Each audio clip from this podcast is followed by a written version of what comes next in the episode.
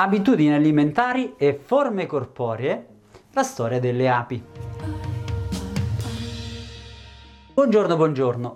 Tema molto importante per la miriade di possibilità che si aprono sulla base di questi studi. Ebbene, la storia delle api che cosa ha a che fare con eh, l'alimentazione e le forme corporee? Sentite bene. Innanzitutto se c'è qualche apicoltore eh, in eh, ascolto chiaramente ne saprà sicuramente molto più di me e vi racconto la storia delle api perché viene studiato questo tipo di eh, condizione da una decina d'anni proprio per un discorso genetico, badate bene, a livello del DNA. In verità le api eh, per quello che riguarda un alveare domestico si compone di circa 40.000 unità che nascono tutte da un'unica ape regina che può deporre fino a 2000 uova al giorno, le quali si schiudono circa dopo tre giorni fino a far nascere la larva che poi allo sfarfallamento diventerà appunto l'ape. Ora, la caratteristica eh, molto interessante di questa condizione eh, sta nel fatto che il nutrimento di queste larve è per tutte quante uguale fino a un certo momento. Innanzitutto quale sarà la larva che diventerà un'ape operaia oppure un'ape regina, che cosa lo determinerà? Innanzitutto le api operaie sono quelle che si occupano di andare a reperire il polline, a stare attente all'alveare, fare tutta una serie di commissioni che appunto sono quelle di mantenimento di uno stato appunto dell'alveare. La peregina invece ha quella riproduttiva. Ora, quale sarà la condizione che determina quale sarà l'ape operaia o la peregina è una, ovvero che nei primi giorni, nei, nel primo periodo di nutrimento, le larve vengono tutte nutrite con la pappa reale, che è una secrezione delle ghiandole delle api operaie. Questa pappa reale è data a tutte le larve fino a un dato momento in cui solo una di queste viene eh, continuata a essere nutrita appunto con la pappa reale e le altre invece vengono oh, nutrite con il polline e con il nettare.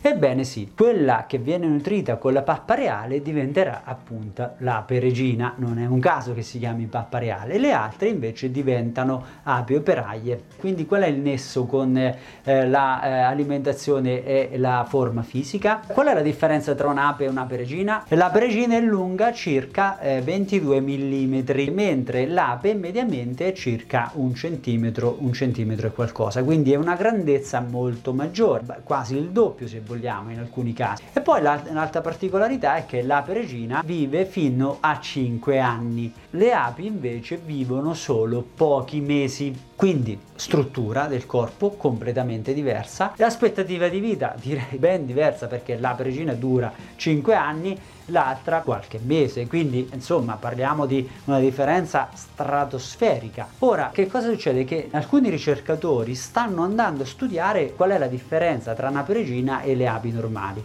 Ecco, si è visto che c'è una differenza su circa l'espressione di 500 geni che vengono metilati, ovvio questo è un discorso di biologia molecolare che chiaramente non andiamo a trattare, non è quello l'interesse, ma il concetto è che ci sono l'espressione di 500 geni differenti. Ma fondamentalmente la cosa che si sta vedendo è che le larve nascono tutte uguali. Solo nel momento in cui c'è la separazione dal punto di vista alimentare quella, l'espressione genetica che avviene nel DNA della larva che viene scelta per diventare ape regina cambia completamente e cambia completamente la sua struttura fisica e la sua aspettativa di vita, cioè vuol dire che l'ape regina diventa eh, capace di resi- resistere a determinate condizioni. Chiaramente lo stile di vita dell'ape regina è completamente diverso, vive al centro dell'alveare nel periodo invernale, una condizione eh, di temperatura completamente diversa a quella che invece le api sono sottoposte, quindi insomma insomma tutte condizioni ambientali e alimentari che fanno esprimere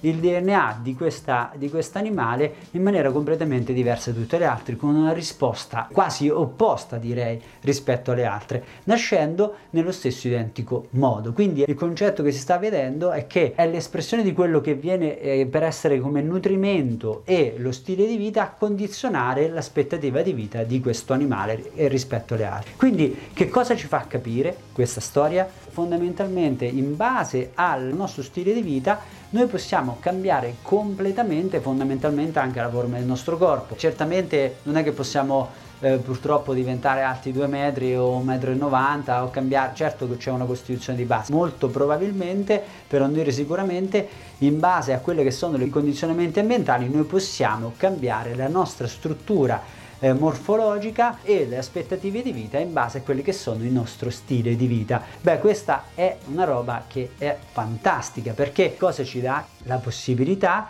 di essere noi gli artefici del nostro benessere. Beh, questo noi lo professiamo proprio tutti i santissimi giorni, è quello che cerchiamo di fare cioè quello di dare le informazioni appunto per far sì che noi diventiamo responsabili del nostro benessere e quindi poter tendere verso la migliore versione di noi stessi. Migliore versione di noi stessi, migliori versioni di noi stessi è quello che ci dobbiamo ripetere tutti i giorni in base alla responsabilità che ci dobbiamo prendere per il nostro benessere. Le api insegnano. Spero che questo contenuto sia di ispirazione, sia di motivazione e come sempre un caro saluto dal vostro nutrizionista.